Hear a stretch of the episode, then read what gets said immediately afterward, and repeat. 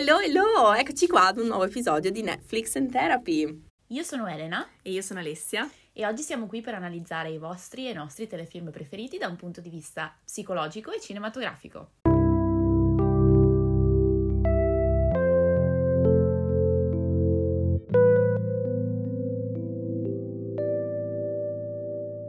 Direi che questa è la nostra ultima puntata pre-vacanze di Natale, quindi mettetevi comodi, prendete tutti i fazzoletti Kleenex che avete in casa perché sarà una puntata di lacrime, non solo perché ci separiamo per queste ben due slash tre settimane, ma perché parliamo di una serie eh, devastante psicologicamente. Per creare terreno fertile per, per il Natale, per le feste che arrivano. Ci voleva questo, questo finale. Così vi lasciamo con una nota di, di allegria, di, di buone feste proprio. Oggi parliamo di Dead to Me, una serie Netflix di cui è super recentemente uscita la terza ed ultima stagione, miracolosamente una serie che Netflix ha lasciato concludere, eh, che quindi è riuscita a fare diciamo un percorso molto mh, poetico, essendosi conclusa come voleva concludersi e nel numero di stagioni che avevano pianificato dall'inizio. È una serie creata da Liz Feldman, eh, che è una sceneggiatrice già famosa per la serie Two Broke Girls, che io però non ho mai visto, e come anticipato sono tre stagioni di 10 episodi ciascuna e hanno una durata simile a quella delle serie comiche, quindi 25-30 minuti a puntata. Eh, restiamo infatti in territorio commedia, ma quella che definirei più una dark comedy eh, o satira. Quindi un tipo di umorismo che comunque scherza, fra virgolette, su tematiche abbastanza controverse, come in questo caso i temi principali sono quello della morte, del lutto, del perdono, della rabbia e soprattutto dell'amicizia. Per darvi un pochino di contesto sulla trama, probabilmente l'avete vista, ma magari volete un po' così quel um, riassuntino iniziale, la serie parla di Jen Harding, una donna sulla quarantina che ha perso da poco il marito, ucciso da un pirata della strada.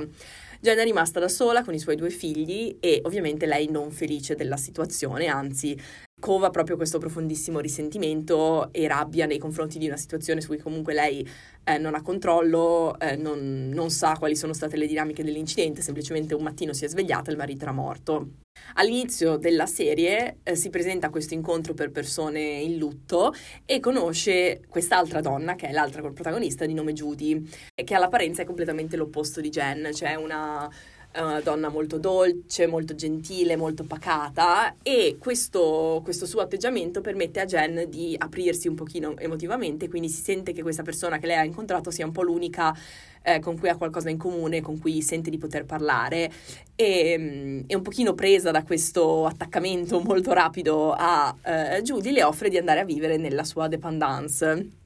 Quello che ovviamente Jen non sa, perché ci vogliamo buttare il piccolo colpo di scena, è eh, che Judy è in realtà una delle persone responsabili dell'aver investito il marito di Jen. Infatti era nella macchina responsabile, ma non era lei che guidava, era suo marito Steve. E in realtà anche il rapporto fra uh, Steve e Judy è un rapporto molto controverso perché Steve commetteva abusi nei suoi confronti, si sono da poco lasciati e Judy non riesce proprio a lasciare andare questa, questa relazione al punto che si presenta a questo incontro sul lutto ehm, facendo finta che, si, che Steve sia morto e mm, facendo amicizia con Jen, quello che lei spera di fare è un pochino di aiutarla a superare il lutto e in questo modo lasciare andare i propri sensi di colpa per il fatto di essere coinvolta nell'incidente di quest'uomo.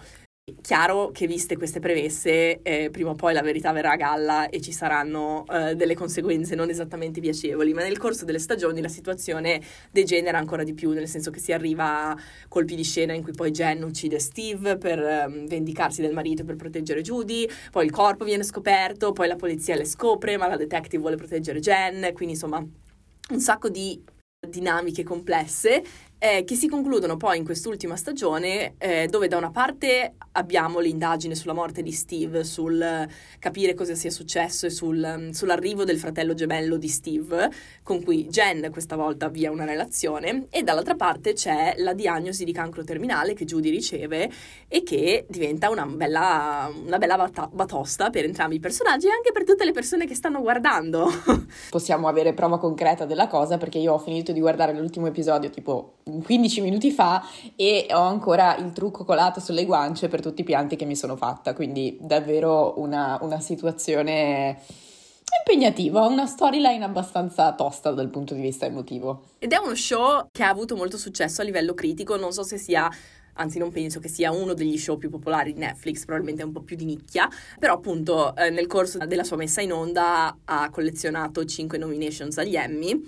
e per parlare un pochino più in generale di eh, come è impostato, il titolo Dead to Me si rifà ad un'espressione inglese che significa letteralmente per me sei morto, quindi per me non vali più nulla, non voglio più avere niente a che fare con te, no? È un po' un'espressione di chiusura nei confronti di una relazione.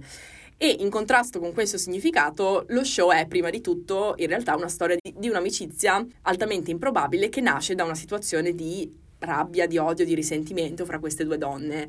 E eh, una cosa che ho notato quando ho iniziato la terza stagione, che ho trovato molto poetica e sottile, è il fatto che per simboleggiare il percorso di queste due donne nelle tre stagioni, i titoli della prima stagione sono sempre una frase in prima persona singolare, quindi sempre io oppure me, eh, comunque impostati riferiti alla persona che parla. I titoli della seconda stagione sono in seconda persona singolare, quindi sempre eh, tu oppure a te oppure tuo, e quelli della terza invece diventano al plurale, quindi noi mi è sembrato proprio un bel cerchio che si chiude, quindi vediamo proprio questo percorso fra eh, due individui che all'inizio sono molto separati, se non addirittura opposti, che arrivano poi ad una, diciamo, ad una forza unica nella, nella terza stagione. Ed è una serie che ha un tono particolarissimo, cioè mi rendo conto che parlarvene e descrivervelo non sia sufficiente, cioè se lo avete visto sapete cosa intendo, altrimenti eh, un episodio soltanto potrebbe darvi un pochino un'idea, ma riesce ad essere esilarante, cioè veramente a far ridere a crepapelle e completamente tragico e devastante psicologicamente allo stesso tempo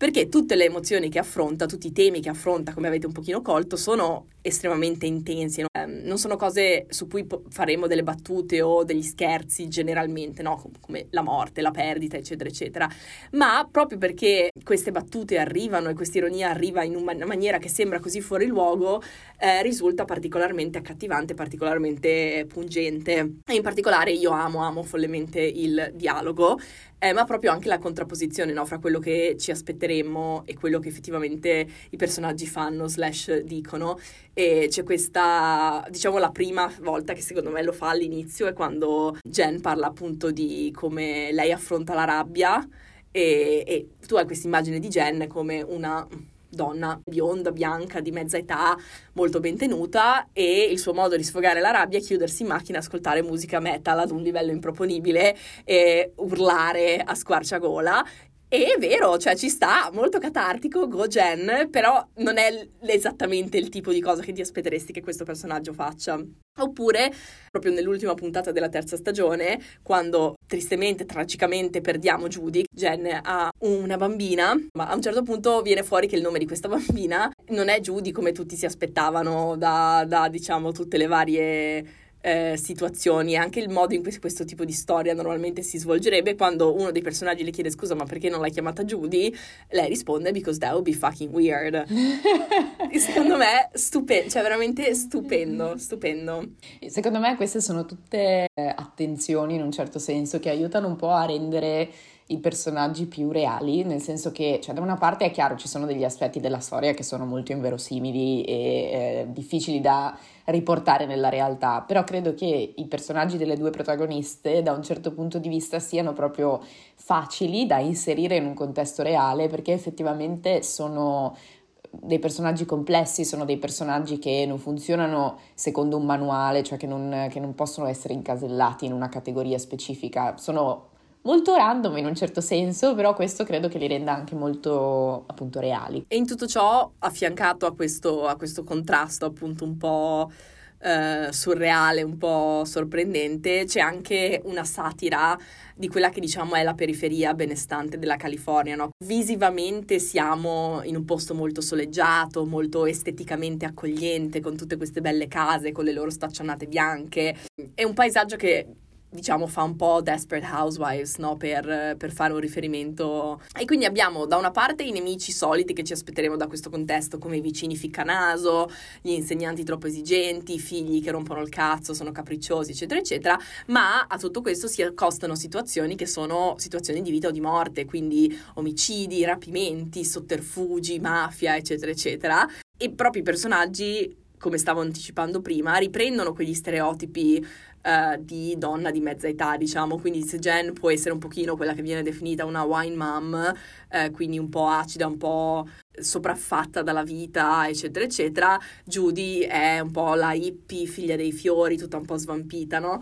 Però riescono a eh, farci vedere qualcosa che va oltre questa prima impressione. Lo scopo dei creatori è proprio un pochino di mostrare le sfaccettature di questi stereotipi e anche di imbruttirli in un modo con cui secondo me però è facile ritrovarsi e rifletterci, sì, no? Quindi già nelle prime puntate vediamo scene di queste donne strucca- struccate, di queste donne sfatte, magari sono sedute sul cesso a fare pipì, cioè non c'è questo bisogno di rispettare quelli che secondo me sarebbero i canoni classici di questa visione un po' da soap opera. E un altro elemento che ribalta molto quest'idea di periferia mm, americana è anche il fatto che partiamo da una composizione familiare molto classica, cioè eh, Jen che ha la sua famiglia con i suoi due bimbi, il marito, eccetera, eccetera, e che perde proprio all'improvviso questa, questa composizione, pian piano riesce a ricostruirla insieme a Judy e quello che abbiamo davanti è effettivamente un, un, una famiglia portata avanti da due donne che però hanno un rapporto platonico, ma vivono nella stessa casa, crescono i figli di Jenny insieme.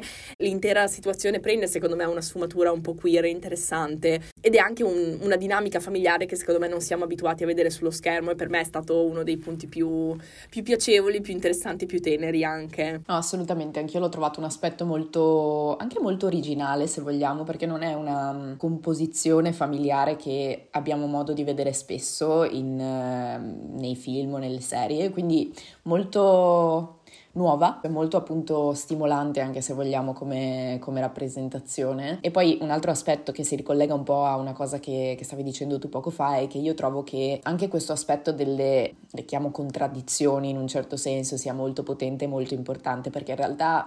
quello che noi siamo abituati a vedere nelle serie, nei film, nei media in generale è una versione patinata della realtà che porta un pochino anche a una sorta di, di, suddivisione del mondo in bianco e nero, quindi o è tutto perfetto, tutto ordinato, tutto perfettamente in ordine, oppure al contrario è tutto un disastro e sembra quasi talvolta che le due cose non, non possano mai toccarsi. Mentre uno degli aspetti che secondo me funziona molto bene di questa serie è il riuscire a mettere insieme degli elementi che apparentemente ci sembrano in contrasto tra di loro, ma che poi in realtà possono convivere. E eh, questo vale sia per l'ambiente circostante, per la storyline in generale, ma anche per i vari personaggi che noi vediamo comparire sullo schermo, che fanno delle cose che effettivamente, se noi le, le leggessimo da fuori, sono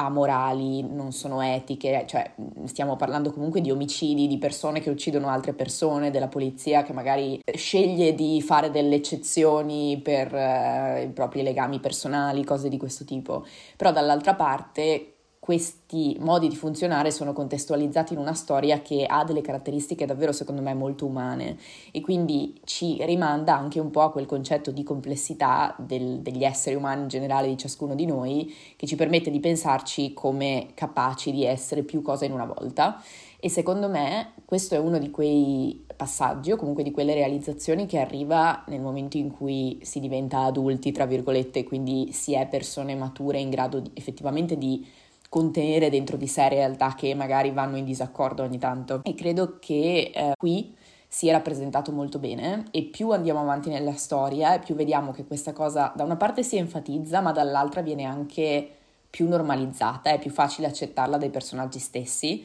perché loro stesse, per esempio, visto che le due protagoniste, poi ne parleremo, sono molto differenti tra di loro, credo che il vederle funzionare insieme ci permetta gradualmente anche di notare il modo in cui si influenzano, il modo in cui i loro modi differenti di funzionare riescono a stare insieme, cioè riescono a diventare collaborazione, riescono anche ad essere in un certo senso integrati l'una nel, nell'altra. Quindi, non so, credo sia un, un, un, concetto molto sottile, ma credo sia anche molto difficile da rappresentare in maniera così efficiente. Quindi è, è qualcosa che a me è davvero piaciuto tantissimo.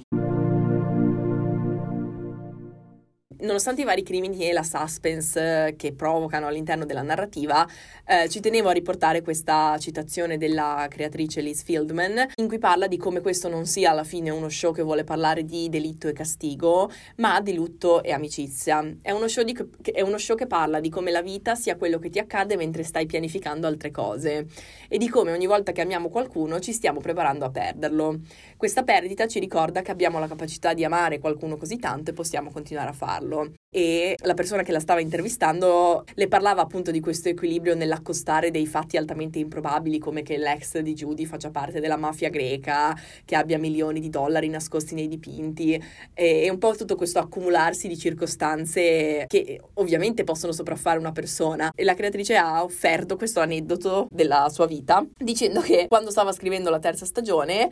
la casa della sua migliore amica è andata a fuoco due giorni dopo che ci si è trasferita che già non benissimo. Il giorno dopo la moglie di Liz Filman ha scoperto di essere incinta e il giorno dopo ancora hanno diagnosticato il cancro a sua madre. Quindi quella era una settimana impegnativa nella vita della povera Liz Filman. È stato portato un po', immagino, anche nella terza stagione di questa cosa. Eh sì, sì, sì, sì. Quindi non solo ha portato un pochino della sua esperienza personale, ma ci teneva a parlare di come appunto la vita possa essere molto ironica e anche molto bastarda in certi momenti, però che questo sovrapporsi di situazioni sia belle che brutte sia una parte eh, molto comune della vita e l'imparare a convivere con entrambi questi aspetti e, eh, e anche con, se vogliamo, l'ironia e la frustrazione che portano eh, sia un tema che a lei interessava esplorare parecchio. L'ho trovato molto interessante perché secondo me contestualizza anche un pochino questa esasperazione di circostanze che ovviamente vista concentrata in uno show è a lot, però è effettivamente un po' uno specchio di, di, quei momenti nella vita in cui siamo tipo proprio questo mese doveva succedere questa cosa e secondo me ra- rappresenta bene quel, sì, quel, quel momento in cui prendere a testata i muri e dire tipo seriamente universo, thank you very much. Per favore, una pausa ogni tanto. Tra l'altro poi, non so se, se, tu l'hai letto, io l'ho visto Fatalità la settimana scorsa perché stavo cercando un po' di cose, che l'attrice che interpreta Jen, che si chiama Christina Applegate, Durante la registrazione della terza stagione ehm, le è stata diagnosticata la sclerosi multipla,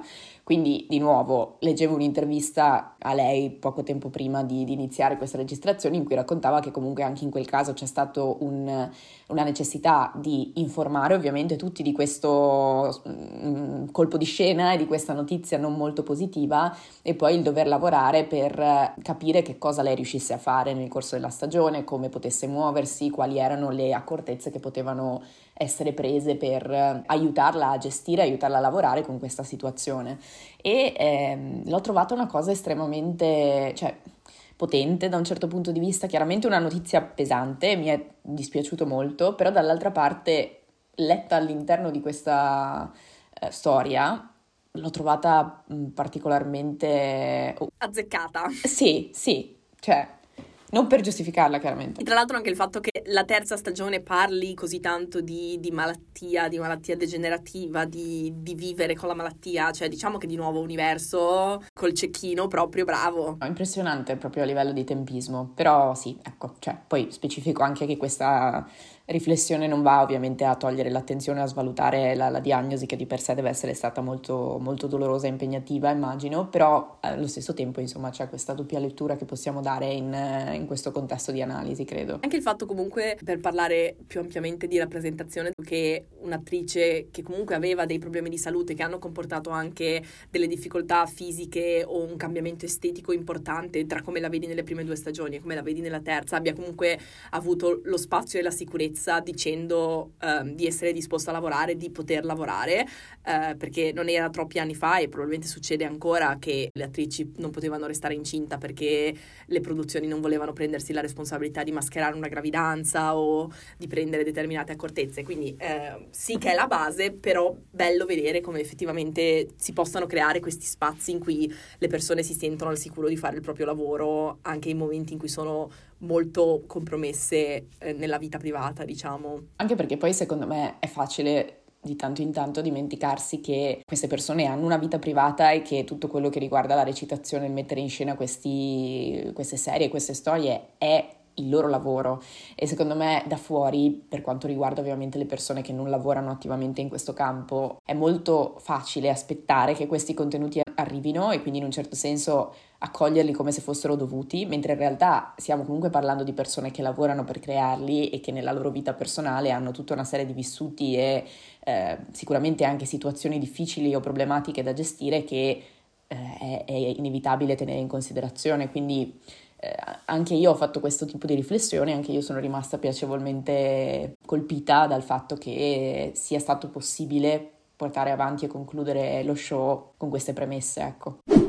Per riprendere in mano il discorso dei temi dello show, eh, volevo fare un accenno appunto che eh, so che poi Ele amplierà in modo molto più approfondito. Eh, è uno show che appunto ci racconta come affrontare il lutto e la cosa secondo me particolarmente vincente è che alla fine non ci proponga una soluzione giusta, ma ci fa semplicemente vedere dei modi in cui gli esseri umani si relazionano ehm, con la perdita e con il dolore. E eh, secondo me rinforza anche questo punto e allo stesso tempo ce lo fa vivere proprio con la morte di Judy alla fine della terza stagione. Perché appunto essendo lei uno dei personaggi principali come sempre quando si tratta di un personaggio principale che muore la, la reazione del, dell'audience è comunque una reazione un pochino di, di rifiuto perché sembra un gesto che va contro ogni tipo di regola no? Questa è la persona che dovevamo seguire questa è la persona a cui siamo interessati in un certo modo ci viene portata via. E invece secondo me da questo senso di crudeltà e di ingiustizia si torna un pochino no, a chiudere quel cerchio aperto dallo show che è queste cose succedono e succedono proprio così. E in un certo senso ci ho visto un collegamento anche alla fede, se vogliamo. Secondo me c'è questa, questa, chiave di lettura lì sullo sfondo e vediamo i personaggi che si relazionano con la religione, con la chiesa in un modo molto laico, quindi cioè, diciamo è quasi un'attività dopo scuola per i figli di Jen oppure un'organizzazione sociale di più che una vera e propria credenza, però allo stesso tempo rimane secondo me in sottofondo un pochino questo senso di tutto accade per un motivo. Può essere volendo una cosa che le persone traggono dalla fede, questo senso un pochino di, di speranza e di ottimismo e che le cose abbiano un senso. Mm-hmm. Sì, io credo che eh, tra l'altro questa sia anche una risposta molto comune, se vogliamo, alla perdita, nel senso di lutto conseguente ad, un, ad una morte, alla morte di qualcuno di caro in questo caso, quindi mh, mm, magari un pochino meno per altri tipi di lutto. Rispetto alla morte in generale, il, una delle reazioni molto comuni e molto comprensibili è quella di cercare di inserire, integrare la morte all'interno della propria storia di vita e quindi riuscire in qualche modo a darci un senso, che non è una cosa logica. Nel senso, lo sembra a livello di, di dialogo, lo sembra a livello di processo, però poi la verità è che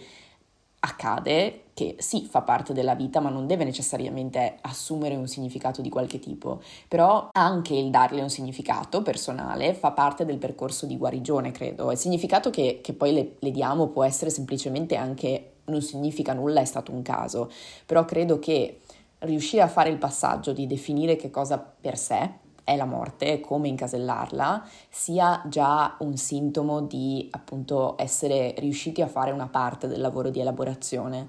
Uh, mentre quando rimane questo grande punto interrogativo di perché a me, perché in questo momento, tutte queste domande che inevitabilmente si creano quando perdiamo qualcuno di importante o quando riceviamo una diagnosi magari, allora lì è ancora tutto slegato, c'è ancora questo dolore che, che, viaggia e che naviga liberamente in un certo senso. È normale che sia così e non ci sono tempi standard per fare questi passaggi, però credo che, che questo aspetto del cercare di dare significato alla morte sia qualcosa di estremamente umano e anche di estremamente positivo in un certo senso. Secondo me è molto interessante vederlo all'interno della serie anche perché compare in modi diversi eh, lo vediamo soprattutto nelle prime due stagioni nell'ottica di appunto elaborazione di una perdita di qualcun altro, però nella terza stagione c'è questo livello aggiuntivo che ci costringe un po' a fare i conti con eh, una elaborazione anticipata di una perdita, perché comunque quando c'è una diagnosi di una malattia terminale è come se il lutto iniziasse già da prima, tutte quelle fasi di elaborazione del lutto che sono quelle standard di cui ogni tanto magari qui abbiamo anche già parlato, cioè la fase di negazione, di rabbia, di contrattazione, di depressione, di accettazione, noi nella terza stagione le vediamo chiaramente già prima che Judy venga a mancare e le vediamo sia in lei che in Jen, quanto la morte o la perdita siano dei concetti che sono da una parte concreti, ma dall'altra anche che trovano spazio nella nostra, nella nostra mente, nei nostri vissuti e che assumono significati diversi e ci portano a reazioni diverse a seconda di quelle che sono state le nostre esperienze di vita precedenti, a quello che è il nostro background e anche alle fonti di speranza che abbiamo inclusa la fede, appunto, come dicevi tu. Poi, sempre stando in tema con quello che è il significato che noi diamo a questo, a questo tipo di eventi, ai lutti in generale, questi rispecchiano molto anche lo stato in cui noi ci troviamo, quindi ovviamente questo è un discorso che forse non riguarda nello specifico la morte, ma riguarda qualsiasi tipo di lutto, incluso anche come la fine di una relazione, il, la fine di un, di un, contratto lavorativo, di un'esperienza da qualche parte. Ci sono davvero tante situazioni in cui noi possiamo fare un'esperienza di lutto e in questi casi credo che sia importante ritornare su quel concetto che, che sottolineavi prima tu, di come l'amore e la perdita vadano un pochino di pari passo e di come ci sia questa sorta di necessità di accettare che nel momento in cui ci leghiamo a qualcuno a qualcosa ci sia anche il rischio di perdere quel qualcuno qualcosa. Quindi da una parte credo che questo sia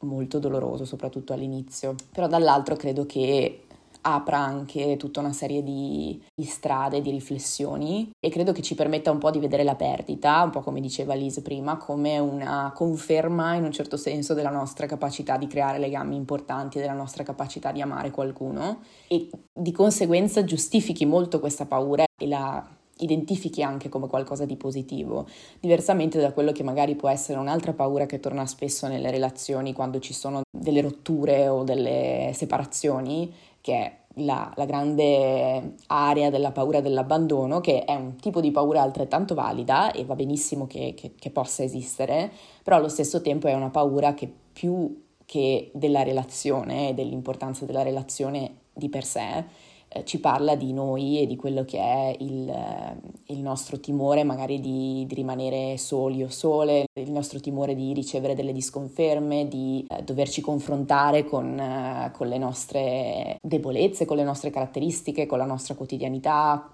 con, con tutto quello che ci caratterizza. Quindi non lo so, io, l'ho sempre trovata una um, differenza sottile, però molto interessante perché credo ci permetta anche di capire e di fare chiarezza su quali delle nostre relazioni sono relazioni buone, sane, mature per noi e su quali delle nostre relazioni magari sono delle relazioni che hanno più a che fare con l'attaccamento che con il sentimento di per sé, altrettanto valido, ma ci aiuta ad incasellarle in un'ottica un pochino diversa. Secondo me in un certo senso lo vediamo anche con i due personaggi, perché quando le incontriamo all'inizio, che entrambi hanno affrontato una perdita, Jen ha perso il marito, Judy si è lasciata con Steve, la loro reazione subito dopo è una reazione molto di annullamento di se stesse, no? Cioè sembra quasi che si lasciino proprio eh, svanire, no? non dormono, non mangiano. Soprattutto Jen è quasi come se la rabbia la consumasse, rispetto invece al personaggio che vediamo quando perde Judy, che per quanto la perdita sia devastante, noi come audience la sentiamo molto di più che la perdita del marito di Jen, vediamo che è comunque in grado di riprendere in mano la propria vita e avere molta più agenzia di quanta non ne avesse eh, all'inizio della serie e in un certo senso si dà il permesso di riprendere quel ciclo di amore e perdita trovando una nuova famiglia che invece all'inizio eh, non è riuscita a fare o non riusciva a fare finché non è entrata sulla scena Judy. Abbiamo già detto qualcosina sui due personaggi principali di questa serie, che sono Jen e Judy, però come da um, copione adesso dedichiamo un po' di tempo ad approfondire maggiormente quello che um, è il loro rapporto e anche chi sono effettivamente queste, queste due donne. Sono dei personaggi che sono molto diversi tra di loro, vedendole è sin da subito molto evidente che si collocano un po' agli estremi opposti di qualsiasi linea, nel senso che da una parte abbiamo Jen che è una persona molto determinata, molto pragmatica, molto diretta, anche un po' un pelino aggressiva ogni tanto nei modi, un po' guidata dalla rabbia se vogliamo in, tanti, in tante modalità, mentre dall'altra abbiamo Judy che è eh, molto pacata, molto ottimista, molto dolce, anche un po' ingenua ogni tanto quasi nel suo modo di funzionare e che tende ad essere invece un po' remissiva, un po' più passiva, quindi ad accettare quello che le capita e a mettere di fronte gli altri. Appunto abbiamo due persone completamente diverse tra di loro che però si controbilanciano perfettamente e sin da subito eh, vediamo che questo rapporto prende piede, si sviluppa molto rapidamente, tanto che appunto in, in men che non si dica Judy si trasferisce a casa di Jen nonostante siano ancora praticamente due complete sconosciute. Loro lesbiche senza essere lesbiche. Esatto, cioè sì, chiaramente eh, hanno fatto tutti gli step necessari,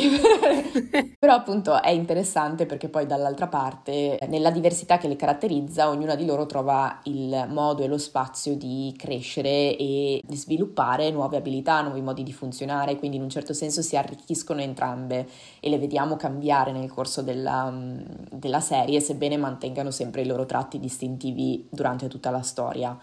Credo anche che sia importante o comunque interessante sottolineare che nonostante ci sia tutta questa diversità tra di loro, c'è anche tutta una serie di aspetti che loro hanno in comune. Primo tra tutti, o comunque secondo me quello che fa un po' di più la differenza, che pesa un po' di più, è quello dell'indipendenza, nel senso che entrambe sono due donne molto, molto indipendenti, molto autonome, in modo differente, però riescono a sopravvivere e a vivere la loro vita in maniera perfettamente autonoma, senza eh, bisogno di aiuto, o meglio, talvolta rifiutando l'aiuto che arriva dall'esterno, che è una dinamica che condividono molto entrambe. Quindi da una parte abbiamo Jen che comunque si ritrova dopo la morte del marito ad essere per la sua famiglia sia una fonte di cura che una fonte di sostentamento, per esempio economico, eh, e questo è un, un, un grande cumulo di responsabilità che lei riesce a gestire, ma che chiaramente è pesante e dall'altra parte abbiamo Judy che, vista la sua precedente relazione eh, ampiamente disfunzionale, si ritrova poi comunque a doversi ricreare una sua realtà in autonomia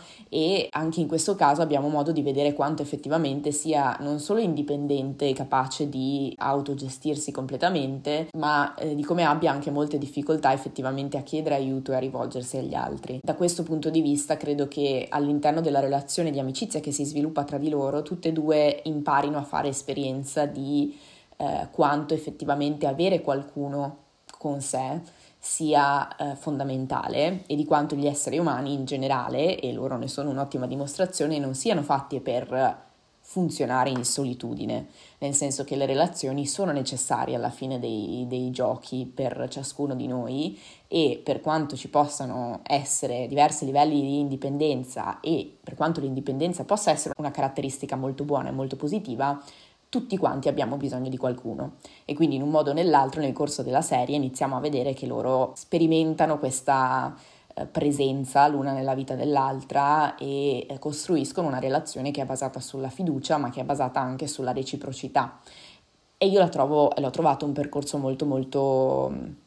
importante, significativo per entrambe e anche un modo per vedere nuovamente come pur avendo delle esperienze che apparentemente si somigliano, poi ognuno porta qualcosa di sé e quindi possa compiere un percorso che in qualche modo magari è parallelo in modalità completamente differenti. Io amo, amo la loro amicizia, penso sia davvero la mia parte preferita dello show, giustamente anche un po' quella che dovrebbe essere la parte preferita dello show e secondo me incapsulano bene quell'idea di un'amicizia definita ride or die, no? un po' alla Thelma e Louise dove sono loro contro il resto del mondo e hanno questa capacità di eh, comprendersi a vicenda che non riescono a ricreare con altre persone intorno a loro, che non vuol dire che le altre relazioni non siano altrettanto valide o altrettanto buone, nel senso che le vediamo entrambe sviluppare delle relazioni romantiche positive. Tra l'altro, rappresentazione di By Judy, siamo tutti felici. Yes, molto. Pollici in su forever. Quindi anche il fatto che comunque Judy trovi una persona con cui sta bene, Jen trovi una persona con cui sta bene romanticamente e queste storie romantiche non vadano a sminuire l'amicizia che, fra, che, c'è fra di loro, secondo me è un tipo di rappresentazione molto originale e che difficilmente viene ehm, affrontata con così tanta profondità perché siamo sempre abituati al discorso eh, per cui l'amore romantico è superiore a qualsiasi altro tipo di amore, mentre invece in questo caso vediamo proprio come questa amicizia è il, il saldo delle loro vite ed è la relazione più sicura e più, più, valida e incoraggiante che hanno ed è grazie a questa relazione che le altre relazioni funzionano in un certo senso. soprattutto in quest'ultima stagione ci ho fatto caso, forse perché ero anche più grande io, però hanno proprio dei,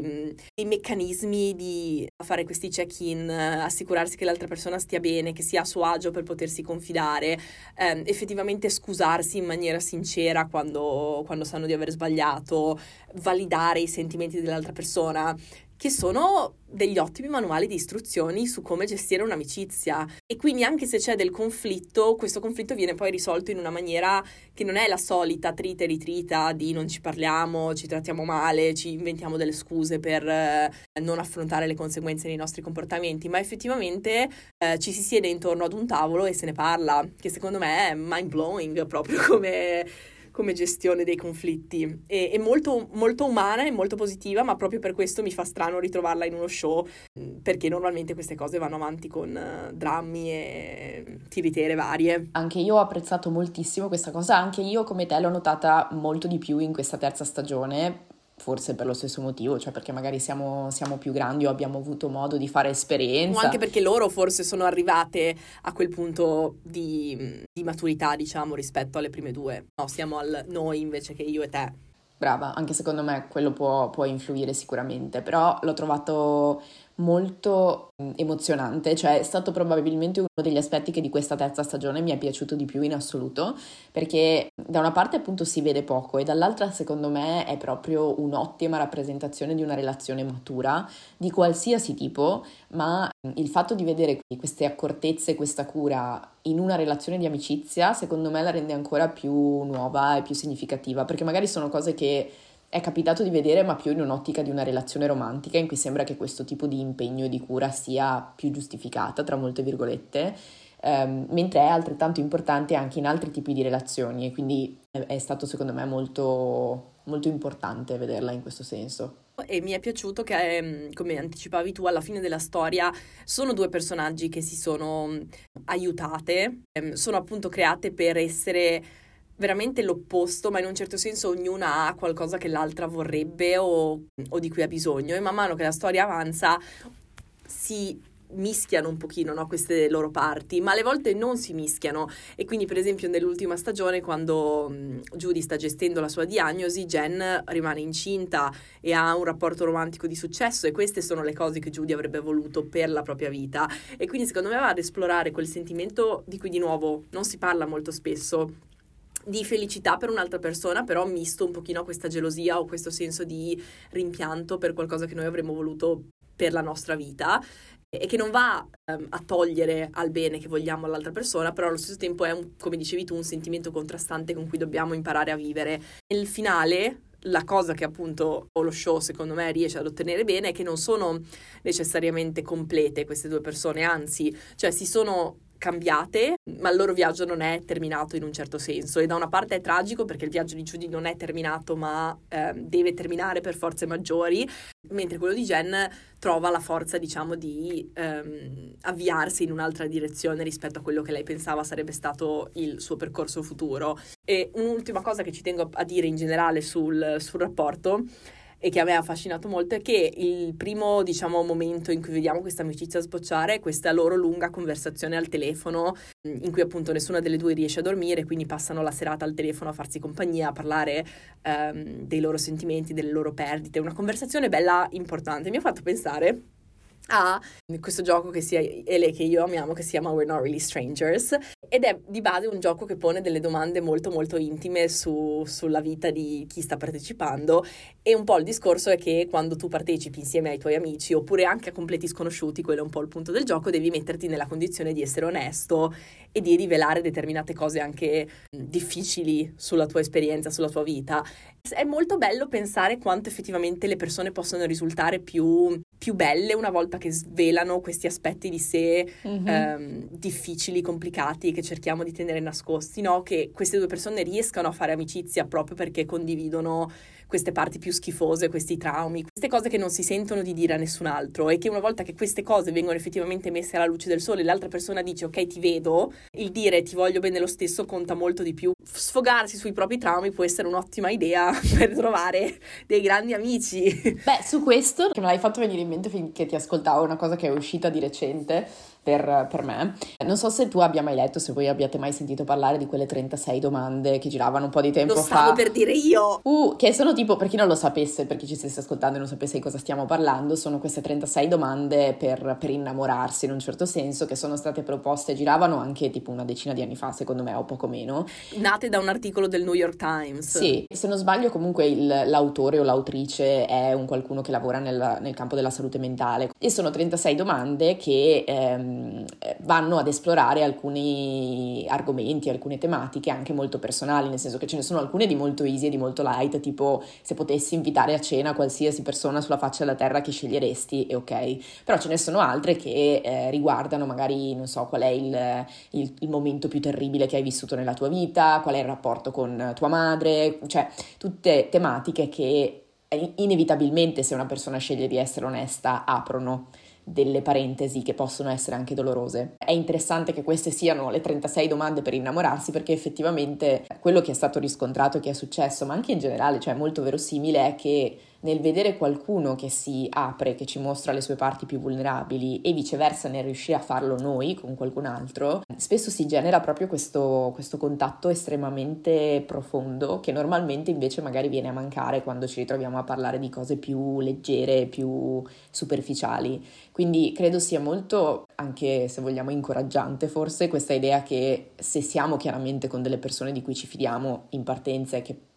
hanno una capacità di, di, connettersi, il fatto di aprirci e di mostrare le nostre parti più, più, vulnerabili possa effettivamente essere un collante per la relazione, una fonte di, di contatto importante. E, non lo so, molto molto figo, molto bello. Spero che andrete tutti a giocare a We're Not Really Strangers e, e alle 36 domande per innamorarsi, perché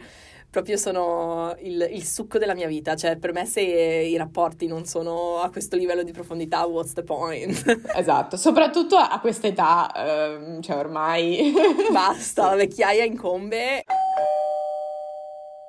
E invece per parlare dei personaggi un pochino più nello specifico brevemente, Jen a livello di archetipo rientra eh, nell'idea di sovrana ma anche di eroe, nel senso che fin dall'inizio della storia non è soltanto un bisogno di controllo che la motiva, ma anche proprio una forte responsabilità che lei sente nei confronti del mondo intero, della sua famiglia, del, delle aspettative che vengono poste su di lei nel momento in cui rimane da sola. E la storia di Jen, che parte appunto dall'essere un personaggio con una corazza così dura um, e chiusa, è proprio un percorso che riguarda l'accettazione della sua vulnerabilità e il suo riaprirsi emotivamente. Mentre Judy, dall'altra parte, che a livello di archetipo troviamo un po' um, fra l'amante e l'innocente, quindi come dicevi tu, una persona abbastanza ingenua, quasi angelica, secondo me, nel suo modo di approcciarsi alla vita, così sempre motivata dai sentimenti, molto esplicita eh, nei suoi pensieri. Il suo percorso riguarda invece proprio il prendere consapevolezza dei propri traumi, delle proprie difficoltà, ma anche delle proprie responsabilità e di rivendicare la propria autodeterminazione. Quindi quando alla fine della storia lei sceglie di restare in Messico e di morire, diciamo, per... Um, per i fatti propri, nei, nei, suoi spazi, nei suoi tempi, eccetera, eccetera, quello comunque è un grande gesto di autodeterminazione, di, del mettere al primo posto quello che lei sente di volere per se stessa e quindi di chiudere quei capitoli, compreso il capitolo con Jen, nel momento in cui lei sente sia giusto chiuderlo, anziché anteporre Jen che invece si, si sarebbe sacrificata per restare al suo fianco fino, fino alla fine. Tra l'altro, come dicevi tu, che ti, ti, aspettavi prima che iniziassimo che magari ci fosse il colpo di scena finale, che, che Judy non fosse davvero morta, in realtà in una di queste interviste che io leggevo, Jen Filman parlava appunto di come lei l'abbia lasciata un pochino aperta proprio perché la gente ci leggesse, diciamo, quello che ci volevano leggere. Quindi se tu ti senti più portato a leggere che Judy se n'è andata in Turchia sulla sua barca e ha trovato una cura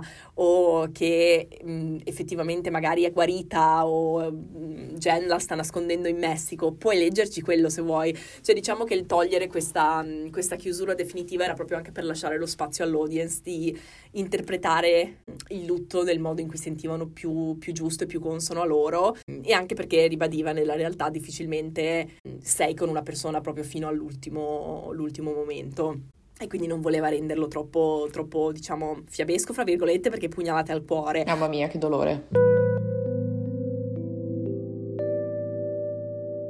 Tra l'altro, stando in tema poi di, di quello che, che, ha appena detto Ale e parlando un po' di quelle che sono le cose che ci sono piaciute e non ci sono piaciute, beh, di cose che ci sono piaciute ne abbiamo elencate 100.000 chiaramente, però io, eh, ne, ce n'è una secondo me che almeno per quanto mi riguarda può essere aggiunta a questa lista, che ha a che fare con eh, il modo in cui la malattia e la, la, fase di cura è rappresentata, che secondo me è molto veritiero e molto verosimile, nel senso che ci sono alcuni aspetti che si ritrovano effettivamente nel percorso di cura che fa una persona malata di cancro. E l'ho trovato anche molto rispettoso in un certo senso di questo tipo di percorso, cioè non, non c'è stata una spettacolarizzazione del dolore in qualche modo, non è stata la parte centrale della storia, è stata una cosa che c'era in mezzo e che ovviamente andava trattata e andava presa in considerazione, ma non ha completamente annullato o totalizzato il personaggio di Judy, per esempio. Quindi l'ho apprezzato molto, così come per esempio il fatto che non sia stata mostrata esplicitamente la, la morte poi. Sicuramente ha un valore, come dicevi tu, anche di fantasticare, leggerci quello che vogliamo, che è una cosa molto bella,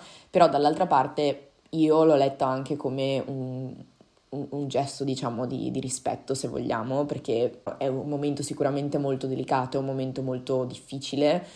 e credo che usarlo all'interno di una serie di, di questo tipo e con questo tipo di tono nel corso della, della, storia sarebbe stato forse un po' fuori luogo, comunque un po' svalutante nei confronti di, una, di un passaggio del genere. Tutto questo per dire che questa è stata un'altra cosa che io ho trovato molto azzeccata e che ho apprezzato moltissimo all'interno del, della serie. Oh sono mo- mm, assolutamente in maggioranza le cose che mi sono piaciute. Secondo me è bellissima anche la musica che usano, il contrasto fra queste canzoncine allegre che piazzano in momenti totalmente sfasati e ho amato il fatto che se ne siano scappate in Messico, c'è tutta questa intera storyline fighissima, cioè molto Telma e Louise, molto banditi eh, sulla frontiera. E, ehm, e, anche questo utilizzo che hanno fatto, sempre per tornare un pochino al discorso fede slash l'universo che funziona in modi misteriosi, che nella prima scena della terza stagione ci fanno vedere un pochino un, un sogno che anticipa quella che è effettivamente la conclusione di loro due in Messico e quindi un po' questa riflessione sui ricordi, sui déjà vu, su quelle sensazioni che a volte abbiamo che una certa cosa debba andare in un certo modo, debba succedere, che non sono in realtà spiegabili concretamente in un, in un modo vero e proprio, però così un pochino una riflessione sul nostro intuito, sulla nostra capacità di mettere insieme i pezzi della nostra vita e di, di mh, empatizzare con le cose. Eh, l'unica cosa che capisco avesse senso logicamente, ma che mi ha un po' infastidita, è questo ritorno a casetta felice con madre, padre, figlioli nell'ultima scena, che per carità ci sta, eh, però proprio anche in merito al discorso che facevo prima su una... Um, household un po' queer, la forma che aveva preso questo tipo di educazione dei bimbi, eccetera, eccetera, alla fine mi sembrava un po' tornato ad un ad una fase 2.0 di come era Jen all'inizio, eh, però è anche vero che ci hanno buttato quel colpetto di scena alla fine, quindi può essere che poi anche lì eh, si creino delle dinamiche eh, diverse magari da, da, quel quadretto di famiglia felice che ci aspettava, cioè che vediamo, però mm, sì, no, direi che questa è la mia unica pecca forse di, di quella conclusione, però veramente le, le quantità di lacrime devastanti Però comunque ne valsa la pena.